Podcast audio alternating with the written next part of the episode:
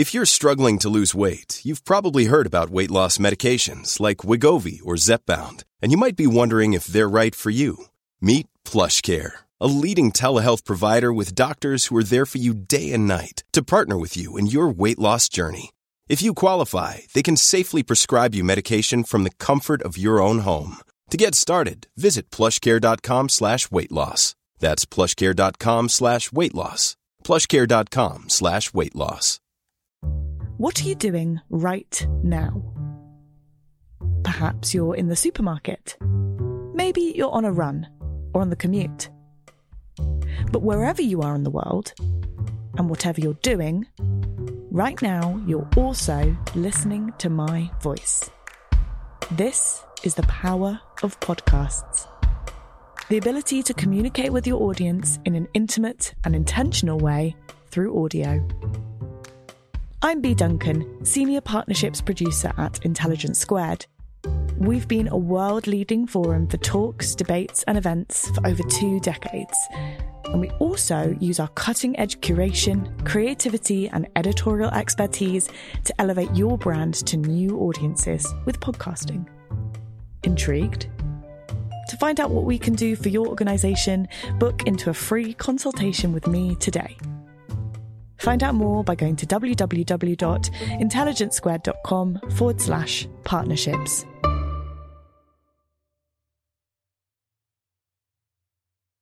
You're listening to Intelligence Squared. On this week's episode, we're taking a closer look at the opioid crisis and Sackler dynasty with award winning writer and author of Empire of Pain, Patrick Radden Keefe. We hope you enjoy it, and here's the FT's pharmaceutical correspondent, Hannah Kuchler, with more.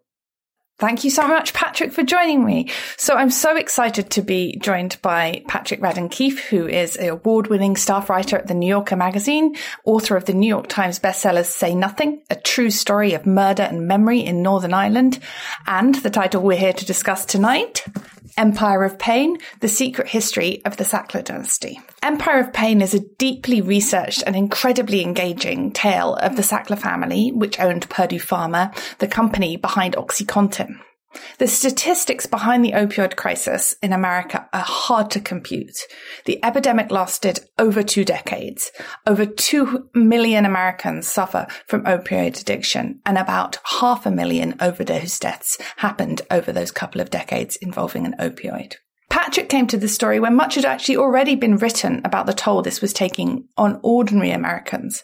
Ten years after Purdue had paid its first major settlement and executives had pleaded guilty to criminal charges.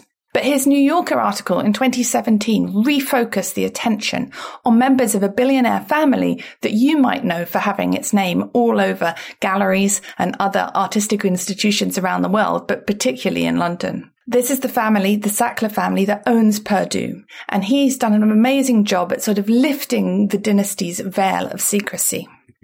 In the book, he expands on that article. He dives into documents released by discovery procedures in court cases against the company. And just as he did with his excellent book, Say Nothing on the Troubles in Northern Ireland, he then created this remarkably readable and pacey account of a devastating period in all too recent history. So thank you so much, Patrick. Oh, thank you. Thanks for doing this. So I wanted to start really where you start the book, which is with Arthur Sackler, which is a really interesting choice because he was actually dead by the time that OxyContin came onto the market. But you draw us a picture of a man who created the foundations, not just for Purdue, but for how the whole pharma industry operates today. Can you explain in what ways you saw that parallel? Yeah, absolutely. So you mentioned earlier that, you know, by the time I came into this story, there had been a great deal written about the opioid crisis already. I really started researching in, in 2016, 2017.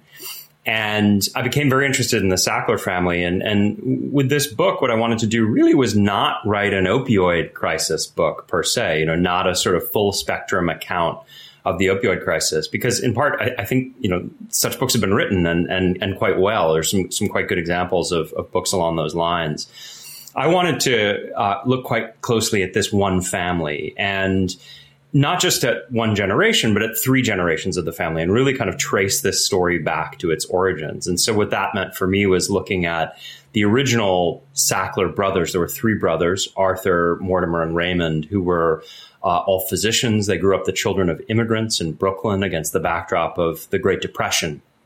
And they became physicians, all three of them, um, and also businessmen. And Arthur was the oldest of the brothers. And as you say, he died in 1987.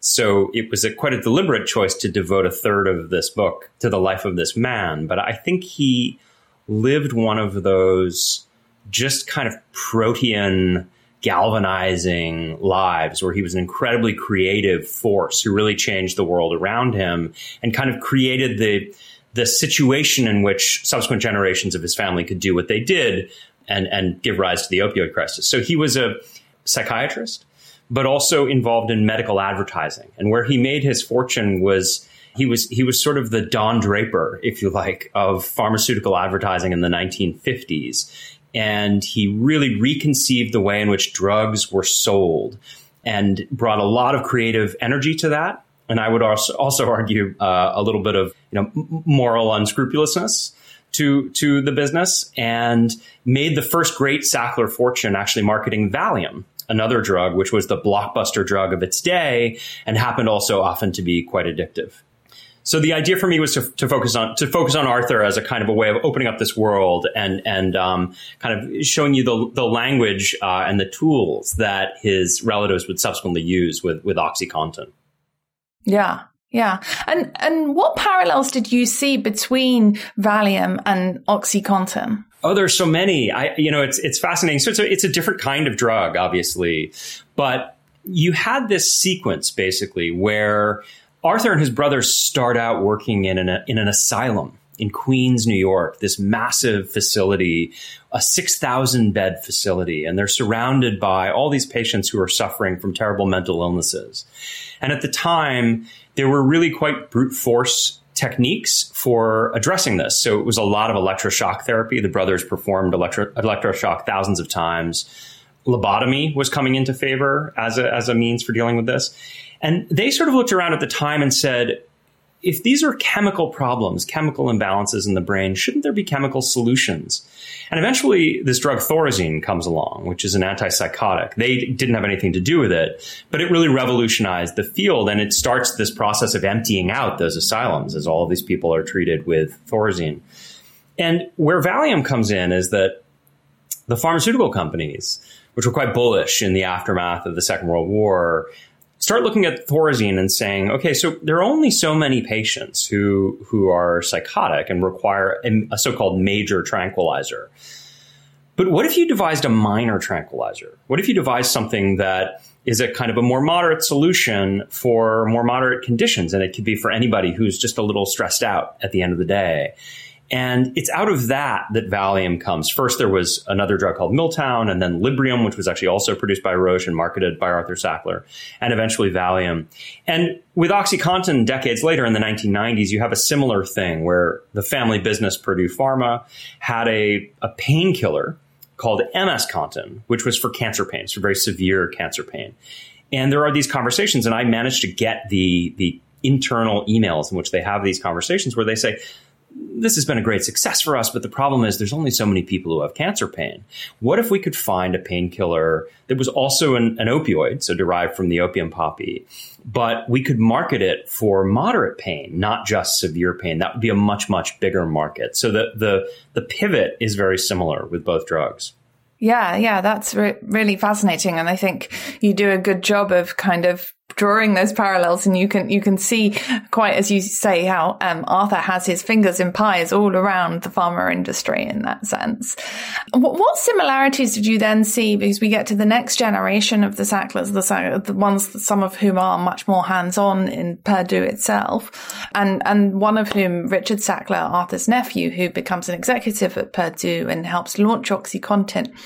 Did you did you see there were parallels between the two of those, and was that an inheritance that was sort of actively passed down, or just was you know seen as a, a model of how to do things? Yeah, I, this is a question I thought about so much as I was working because from the outside, there's a tendency to talk about the Sackler family as if it's a monolith, and of course, once you get into it and you look closely, you realize that in fact there are all kinds of animosities and rivalries and jealousies and petty grievances, feuds that last for years. And so it, it's a strange thing, right? Because it's not as though Richard Sackler, who is the for those of you keeping track at home, is the son of Raymond Sackler, who is Arthur's younger brother. So Arthur's nephew, Richard, kind of steps into center stage in, in book two of the three books in, in Empire of Pain.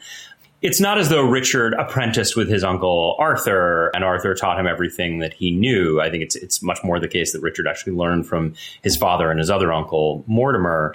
But I do think that there are these family traits and you know, from from the outside, I, I, think there's a tendency when people look at this story, they they hear about this family which made billions and billions of dollars, became one of the wealthiest families in the world through the sale of this drug, which has this terrible legacy. And so it's this kind of strange idea of a family that became fabulously wealthy and put its name on all of these elite institutions, cultural institutions and universities, but actually made its money in this way that's quite grotesque and led to a great deal of human misery. And so the tendency from the outside is to say, oh, well, greed is the through line here. And I think there is greed all along the way and ambition.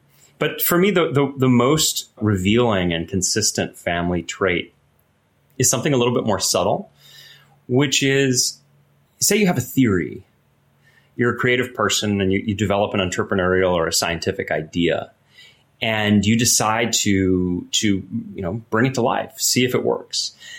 The quality that I think links Arthur and and Richard is that when they're wrong, they refuse to see it. Is that they refuse to admit contrary evidence, and so they'll sort of have a wager, a gamble, and then life will start sending them these these signals that actually they, they might have miscalculated. And at that point, there's a kind of moral blindness, a sort of refusal to entertain the idea. And with Arthur, there's a bunch of instances in which I describe this sort of thing happening in the book. With Richard, it takes on a much more dramatic context, right? Because you, you sell a drug that you, you market as a wonder drug that's never addictive. And then in short order, people start telling you that, you know, people, people are dying taking your drug. And I think it's a very interesting question, right? Is is not necessarily the the initial calculation you make and how rash or or, or reckless it was to make that calculation. It's what happens when the world starts telling you you were wrong and people are dying uh, from a product that you put out into the world. Do you slow the train down? Do you stop the train? Or do you do what Richard did, which is speed it up? Yeah, I think I, I, think the anecdote that you're really reminding me of there is when I, I, think it's someone else in the family, one of the the wives who who sort of said, you know, well, no, was talking about how the family his name had been tarred and how hard it was for children for their kids at school, and she said something like, "Well, no one think of the children," and that you know you just hit home because you're like, well, what about the children of all these people who are overdosing and and, and suffering from opioid abuse.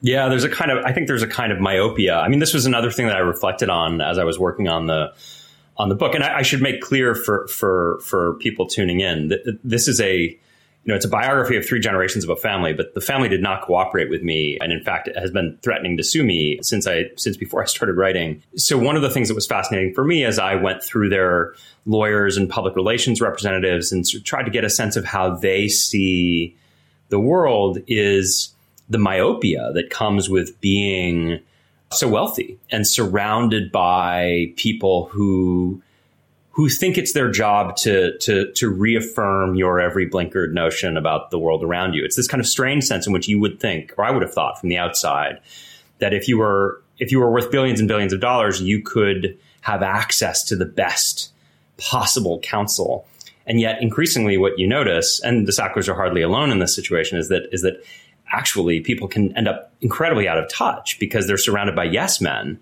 uh, who keep telling them, "Oh, yes, you're right, you're right," even when the things they're saying are are laughably off base. You, you, mentioned a couple of times how prolific the family were at putting their names on things and, and how they, you know, were philanthropic donors all over the world.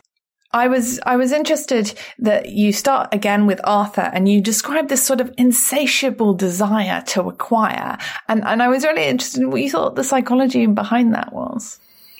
Oh, it's so complicated and and to me very fascinating. I mean, it's one of the most intriguing aspects of this story. Uh, you know, I, I grew up in Boston, and after high school, I worked for a year before I took kind of a gap year before I went to college, and I worked in Harvard Square at a theater, and there was a Sackler Museum at Harvard, and then I went off to New York for college and I was at Columbia where the Sackler name is everywhere. And on weekends, I would go to the Metropolitan Museum of Art where the Sackler wing, which I'm sure you know many people watching have, have been to, that there's this ancient Egyptian temple that's been transplanted into this beautiful uh, wing of the Met with a great wall of glass, and that's the Sackler wing.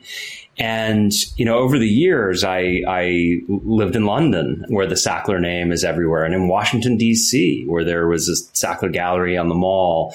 And you see that name all over the place. And so part of what was interesting for me was kind of excavating the history of what it is that inclined this family to put the name up with a kind of mania. And in, in, Arthur's case, to just collect and collect and collect. So he starts in the 1940s and 50s collecting Asian art. And it becomes almost a kind of madness. It's a thing where he, he's constantly having to acquire new stuff. I talk in the book about how it, there's a time when when uh, the objects he's buying are accumulating in the house at such a rate that he doesn't even unpack them. You know, he's just kind of constantly looking for the next thing, and so he develops this world class collection. And there is this sense always that you know they'll donate the art, but there's always a, a stipulation that the name needs to go up. And there's a great line from Arthur's longtime attorney who said, if you want your name on it, it's not charity. That's a contract. That's a business deal. And I was trying to understand it. And I stumbled on this episode that I think is very revealing, which is that during the Depression, Isaac Sackler, the original patriarch, the father of those three brothers, loses everything. And he gathers the brothers around him and they're just boys at the time. And he he tells them, you know, I, you know, I want you to become doctors. I want you to to get educated and have a great career, but I'm not able to pay for any of that. You're going to have to do it on your own. But he says, but I, you know, I have given you the, the most important thing that a parent can give a child. I've given you a good family name. And, you know, if you lose a fortune, you can always go out and earn another fortune. But if you lose your good name, you can never get it back.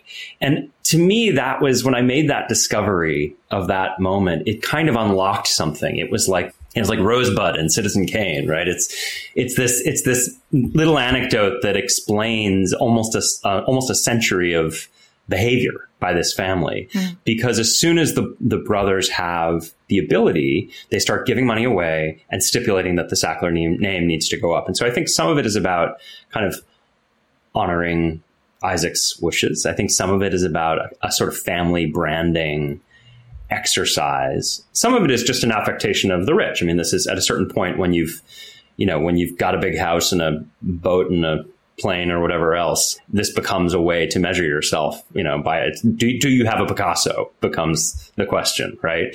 But the sort of particular fetish for naming, I think is quite distinct to the Sacklers and to me really interesting. Yeah, and of course, when you quote that that story for the reader, there's a sense of foreboding because we know that more recently there have been galleries taking names down, or certainly refusing to take more donations. I mean, that kind of prominence is in the end maybe used against the family by activists like artists like Nan Goldin who write about who, you know, did these kind of amazing performance art protests in galleries across the world to highlight the family's role in the opioid crisis.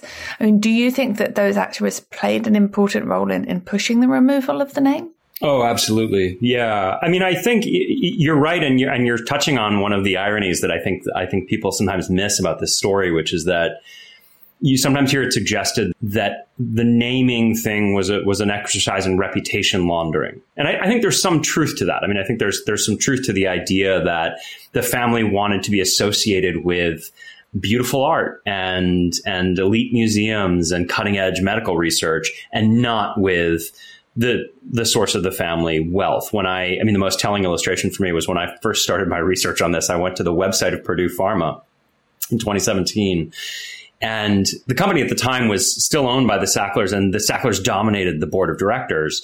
But I looked and looked and looked for the family name on the website of the company, and it wasn't anywhere. And that contrast was quite striking. At the same time, there is a sense, as you say, in which they they kind of became an obvious target for some people, certainly for activists, at the point where it was exposed that their fortune was linked to so much misery.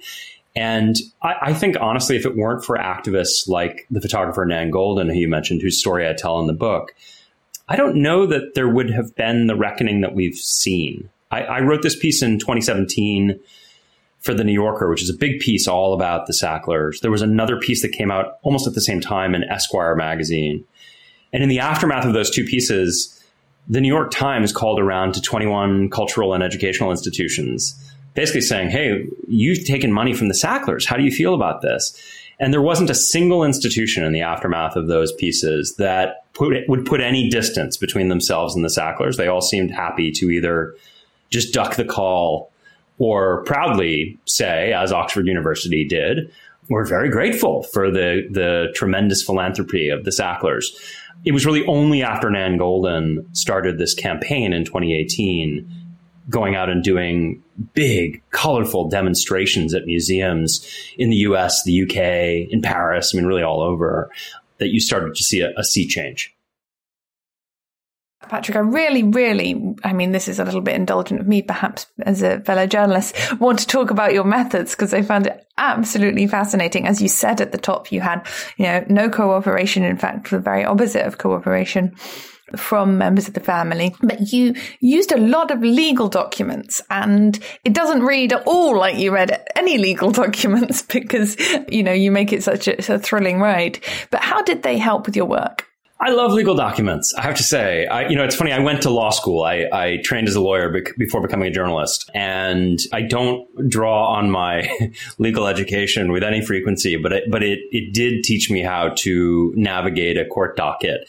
I think the key for me as a as a storyteller and somebody who wants to to to write books that hopefully are engaging for people who aren't just you know have some special interest in this subject is you know if, if there's one thing that's frustrating for me as a reader it's when I feel as though someone's gone out and done a huge amount of in-depth research and then in the book, what they're doing is basically just pushing all that research across the table at me and saying, "I read it, now you Look read it." How much I did. exactly. I hate that, and um, so for me, the challenge is distilling it. But I, I think that you, particularly when you have a situation like this, in which you have a very secretive family that has, uh, for decades, availed itself of an army of attorneys and spin doctors, and has been very, very good at kind of manicuring its own public image in ways that I think, in retrospect, most people would say were, were pretty deceitful. Court documents are great because what they do is they allow you to kind of crack open that world. And so for me, what that means is the family wouldn't talk to me, but I was able to get depositions where for hundreds and hundreds and hundreds of pages, members of the family answer questions under oath. Thousands of internal documents, including, you know, emails from a bunch of the family members that come out. A private family WhatsApp that the entire Mortimer Sackler family maintained for over a year, which looks probably like your family WhatsApp or mine, where you have different relatives talking about, you know, planning dinners and holidays and so on and so forth, but also talking about the pesky matter of all this press coverage of the opioid crisis. And to see the way in which they talk in private is enormously helpful. You know, I was able to get letters and minutes from family meetings and all kinds of revealing stuff. And so for me, it's a strange thing to say, but in some ways, that kind of material is actually more helpful than it would be if they said, yes, you can come in and have an interview and we're going to be in a room with six lawyers and three PR specialists and will constantly be going on and off the record. it'll all be very scripted if that's the case. For me, that to have access to these materials that come out in discovery, or I should say, are sometimes leaked to me that don't come out through the court process, where I can see the way people talk in an unguarded manner, allows for just a much more intimate and honest rendering of these people and, and how it is that they that they talk and see the world and, and move through the world. I'd definitely love to get into the WhatsApp messages of uh, anyone I was covering. Um, it's interesting you mentioned leaks though, because that that was kind of amazing. You said that at one point a thumb drive arrived and anonymously um, with a quotation from The Great Gatsby attached about careless people who let others clear up the mess. What did you think when you saw that? I didn't know what to think. The whole thing was so bizarre. It came in my mailbox and was addressed to me, but there was no no post stamp. So it had been dropped off at my house, which in and of itself was unsettling and weird. And then, I mean, this is a funny story. I don't talk about this in the book, but you will appreciate this as a journalist that I was quite paranoid at this point for a variety of reasons. And so when the thumb drive came, you better believe I didn't plug it right into my computer because what did I know? It could be, you know, malicious code, but it was the, it was the pandemic. So I couldn't go to a copy shop or an internet cafe uh, or a public library and use any sort of public computer. So I ended up having to buy a, basically a burner laptop, a Chromebook, just for the purpose of, and not putting it on my Wi-Fi network. And then what I saw was there were thousands of pages of documents, which I didn't have before, and I wanted to print them out. But I couldn't print them on my computer, so I had to buy a burner printer just to uh, to do it. So it ended up. I mean, I still don't know to this day who who dropped it off, and I'm I'm pretty sure that they they weren't trying to put malware on my computer. But nevertheless, I haven't touched that that Chromebook or that printer ever since. Wow. Yeah. I used to cover cybersecurity and I don't even think all of that would have occurred to me. So um, very sensible. The other thing that I thought was intriguing about your methods was you, you write in your note on sources how you were able to interview people who worked for the family from doormen to yoga instructors. And, and I was just wondering, you know, how they were able to help and whether their sort of invisibility was a real asset there. Yeah, I I had to. I tend to do a lot of interviews uh, uh, for anything that I'm working on. I, I, think that the bar is much higher when the people won't talk to you. They they sort of force you to get creative and to be thorough. And so, you know, for this book, I interviewed more than 200 people, many of whom had worked for the family or known them professionally or known them socially.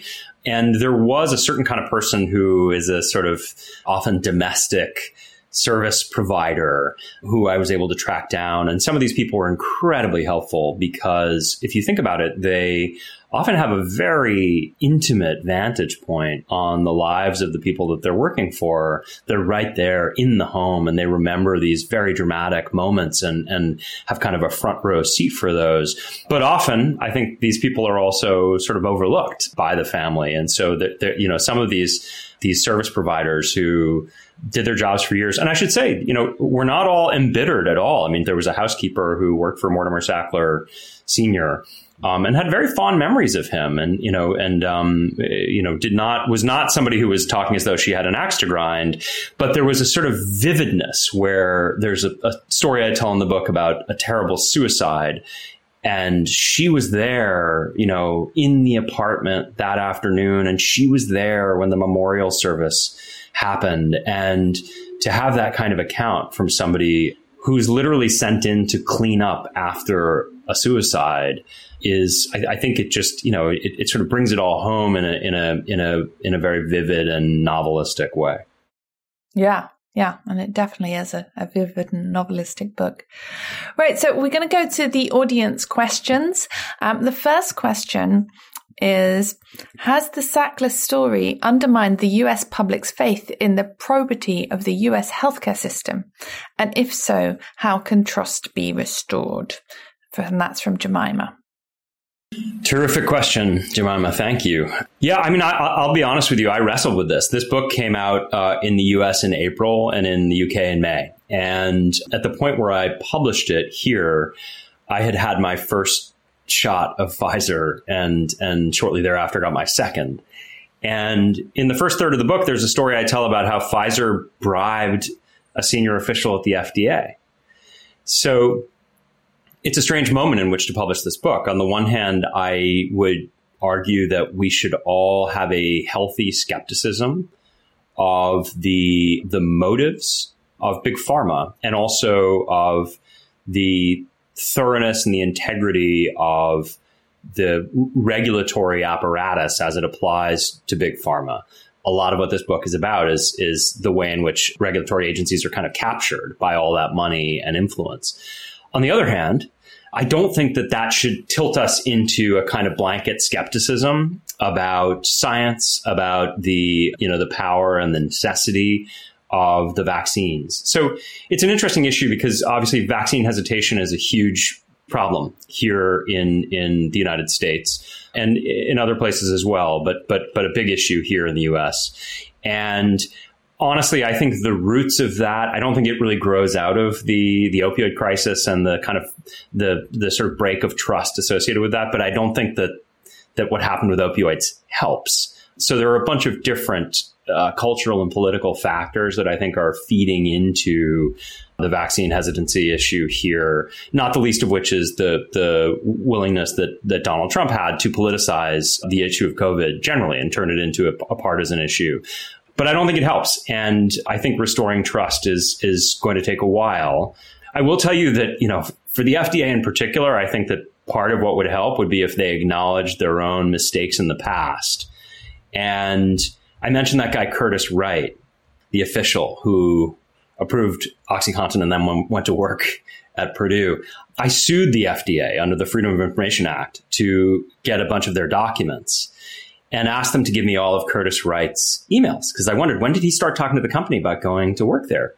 And they came back to me. This is just last year. They came back and said that they couldn't give me any of his emails at all because they had all been lost or destroyed. So to me, that's not an agency that um, that is has really learned from its past. Yeah, no, that's a really good point. I think that's also coming up in in the sort of um, appointments debates around the new commissioner. Okay, we have another question from Ravi, who's really sort of hitting the nail on the head here. Um, I'm not sure how exactly you're going to apportion blame, but he asks, how much blame for the opioid crisis do you think lies at the door of the Sackler family? Might things have been different had they behaved differently? It's a great question. Thanks, Ravi. So the opioid crisis, as Hannah mentioned at the top, you know, it's it's it's a hugely complex public health crisis that has unfolded over 25 years and uh, has killed more than half a million people. And you don't get there because of any one bad actor. It, it, it takes a village, you know, to, I'm afraid, to, to achieve a catastrophe of this magnitude. So the Sacklers would be quick to say, certainly, that the FDA signed off on the stuff that they did, that there were other pharmaceutical companies that also sold opioids. That um, and you know there there I think are you could you could argue that the the doctors share a great deal of blame. The doctors who overprescribed, other authorities who didn't do what they should have done, the wholesalers, the pharmacy chains, and I think there's plenty of blame to go around. I think that the Sacklers and Purdue played a special role in the sense that OxyContin was really the first. It was the drug that changed the way in which these drugs were prescribed. There was a, a person who worked on OxyContin who said, and it's a line I use in the book, who I, I quote in the book, saying that OxyContin was the tip of the spear. So there were many, many things that came afterwards, and I think it would be grossly reductive to attribute, you know, all of the blame for the opioid crisis to the Sackler family. At the same time, I think it's very significant to look at their conduct and the conduct of their company early on. And that actually also along the way, as I mentioned earlier, it's that moment, you know, where what do you do when somebody comes and says that your product is killing people? How do you respond? And, you know, it's, I, I don't necessarily mean to suggest that they should have hit the brakes and said, we're going to take the drug off the market. But I do think that a little bit of self reflection at that point, and Hannah, you said earlier, it was really it was, you know, not even so much about the drug. It was about the marketing of the drug. That was the real issue. So there was a way in which they could have continued to sell OxyContin and it could have been, you know, used and, and made a, a great difference in the lives of pain patients. But they could have kind of turned down the marketing, stopped the exaggerated claims, stopped pushing it to the extent that they had been, and they didn't. And you get those junctures again and again and again in this story. So I think they they you know they, they deserve a, a great deal of responsibility in those early years as a kind of first mover. But that's not to say by any stretch that all of the blame can be left at their doorstep. Yeah. Now, Sarah has a, a good follow up question, which is, uh, you know, the first part of which will be easy to answer, and the second part much more complicated, I imagine. She asks, Did any of the Sacklers go to jail? And if not, could they in the future? So, none of the Sacklers went to jail. And none of them have been criminally charged with anything, I should say, in, in case we have any any Sackler lawyers in our midst tuning in at the moment. There have been civil charges that were uh, federal civil charges that were settled by some members of the family. And then um, roughly half the states in the US had lawsuits against individual members of the family. Every state in the country was suing the company. The, the last third of the book is sort of how we got to where we are right now. And I, I can give you a very quick overview. But basically, in 2007, Purdue Pharma, the company, pled guilty, as Hannah mentioned, to federal criminal charges, paid a fine, nobody went to jail. And they kind of kept on doing what they were doing. And in fact, actually ended up pleading guilty again in 2020 to new federal criminal charges. What happened, though, is that a couple of years ago, with all of these lawsuits surrounding the company, I think about 3,000 lawsuits over its role in the opioid crisis, they ended up putting the company into bankruptcy. And you might be wondering, you know, OxyContin made $35 billion in revenue over the decades. How is it that they could be declaring bankruptcy? And one reason is because of all these lawsuits. And then the other is that very quietly for about 10 years, the Sacklers had actually been pulling money out of their company, sort of siphoning money out. They took more than $10 billion out of the company and then kicked it into bankruptcy. So you end up in this kind of crazy situation where all of these cases are going to be resolved in a bankruptcy court in White Plains, New York. And the Sacklers have not declared bankruptcy. And the suggestion was rather than have all these different lawsuits go forward, we'll just resolve this thing in bankruptcy. The Sacklers will give up their interest in the company. They'll put up some money to help remediate the opioid crisis. And their proposal was that the judge in the bankruptcy case would then give them a release from any future litigation involving their role in the opioid crisis. And you may have seen the headlines, but that earlier, uh, I guess about a month ago, that that is where we ended up. Is that they're going to pay 4.5 billion dollars. They will acknowledge no wrongdoing. They'll give up their interest in Purdue. And this bankruptcy judge will essentially tell all those states that have sued the Sacklers, nope, your lawsuits can't move forward. You can never test those claims because I'm giving a release, a permanent release from any future civil liability to the family. So in theory, they they to take the second part of your question, they remain. You know, they, they could be uh, pursued with criminal charges. I think in practice, those would be quite hard cases to bring. It seems unlikely that the federal Department of Justice will. So, uh, you know, this is, I'm afraid, a story in which the bad guys get away with it in the end. I, you know, uh, to me, that is sort of the way it was always going to end. The book, in a way, is not just about the Sacklers, it's about this system that has insulated them from so long. But that's where they are. They're going to pay over the next nine years, they'll pay $4.5 billion. They have a fortune that's estimated to be about $11 billion now. And because they're paying the, for- the, the penalty out over nine years, they'll mostly be able to pay it with interest and investment returns. So there's a decent chance they'll be more rich when they're done paying than they are today. Wow. Well, that was a long but very thorough answer of what I knew was going to be a complicated answer to that question. um, so the next question is, uh, I don't have a name, but it says, do you think the opioid epidemic has had an impact on politics? I read somewhere that many areas affected by opioids voted for Trump. Is there any truth in this?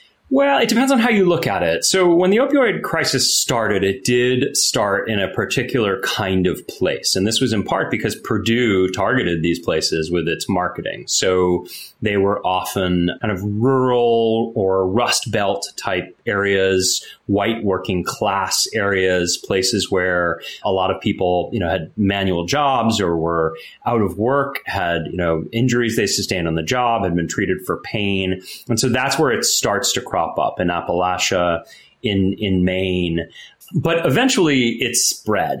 And so the, you know, the, the days when people referred to OxyContin as hillbilly heroin, and there was a sense that there was one demographic that suffered from, from this affliction, those are long gone. And at this point, uh, the opioid crisis is really in every part of the country. It cuts across class, cuts across, across geography. I should also say the opioid crisis, when we talk about it, it, it, has evolved. So what started out as a prescription pill problem is today largely a heroin and fentanyl problem. And if, if the Sacklers or their representatives were joining us today, they would say, look, this is a good example of why we've been misunderstood. You know, we never sold heroin or fentanyl.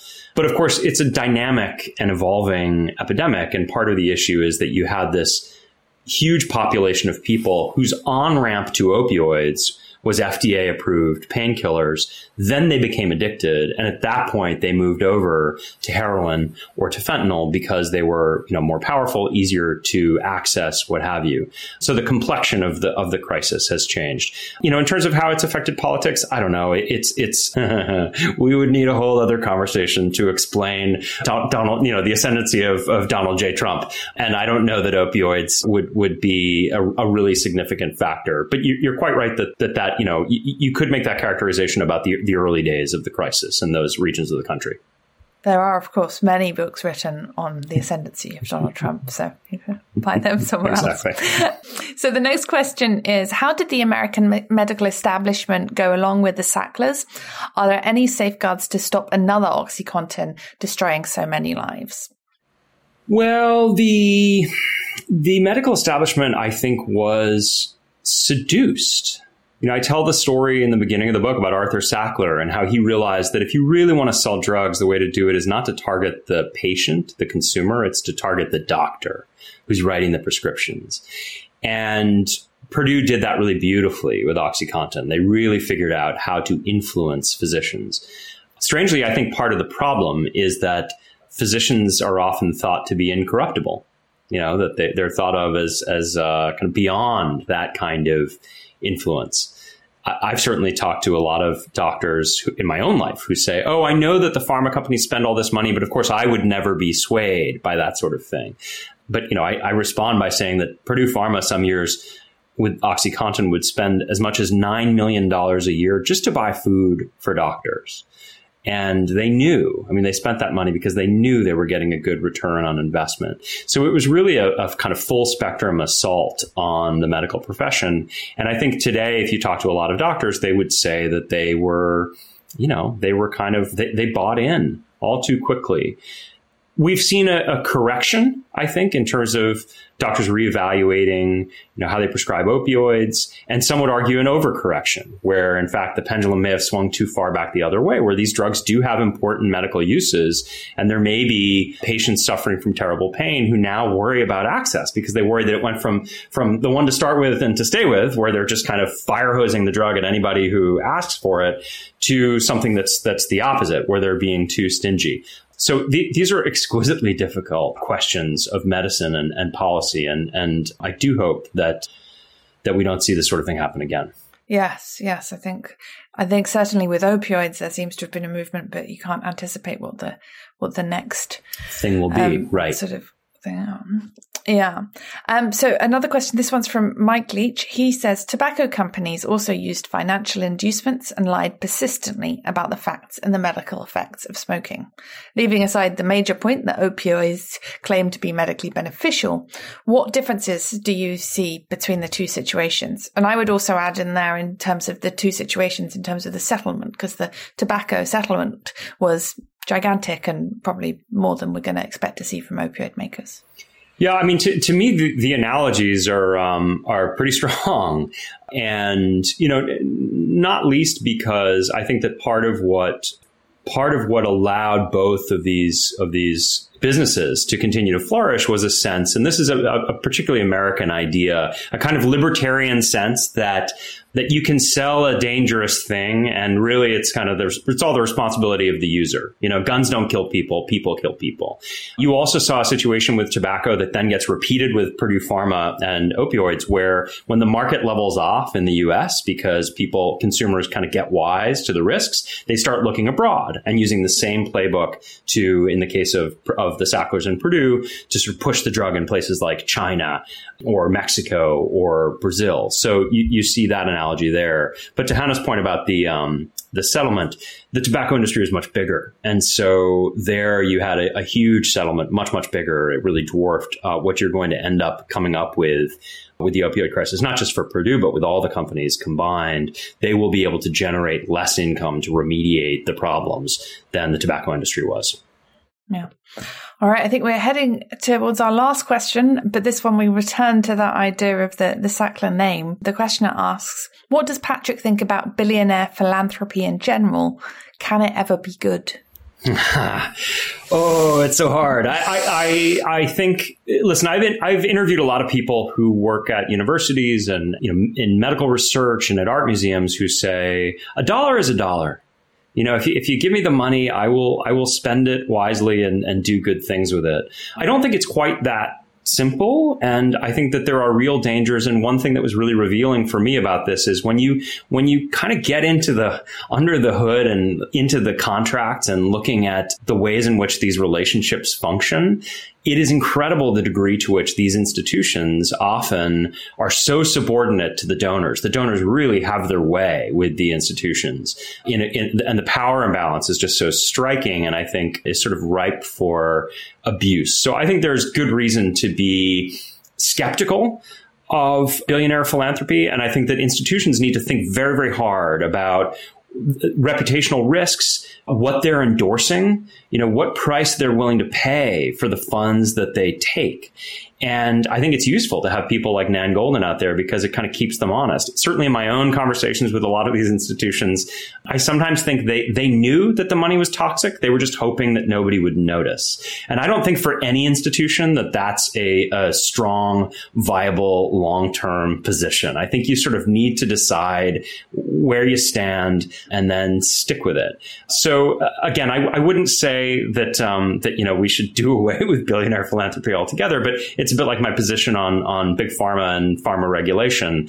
I think if you're not uh, exercising a very healthy skepticism, you're not thinking about it hard enough. Well, thank you, Patrick, for producing know, 600 pages of very healthy skepticism and, um, you know, really taking us through tonight how we should be thinking about remaking the pharma industry and remaking philanthropy. Thank you to the audience for some brilliant questions. Yeah. And thank you for Intelligence Squared for organizing. Thanks so much. What are you doing right now? Perhaps you're in the supermarket Maybe you're on a run or on the commute. But wherever you are in the world, and whatever you're doing, right now you're also listening to my voice. This is the power of podcasts. The ability to communicate with your audience in an intimate and intentional way through audio. I'm Bea Duncan, Senior Partnerships Producer at Intelligence Squared We've been a world leading forum for talks, debates, and events for over two decades. And we also use our cutting edge curation, creativity, and editorial expertise to elevate your brand to new audiences with podcasting. Intrigued? To find out what we can do for your organisation, book into a free consultation with me today. Find out more by going to www.intelligencesquared.com forward slash partnerships.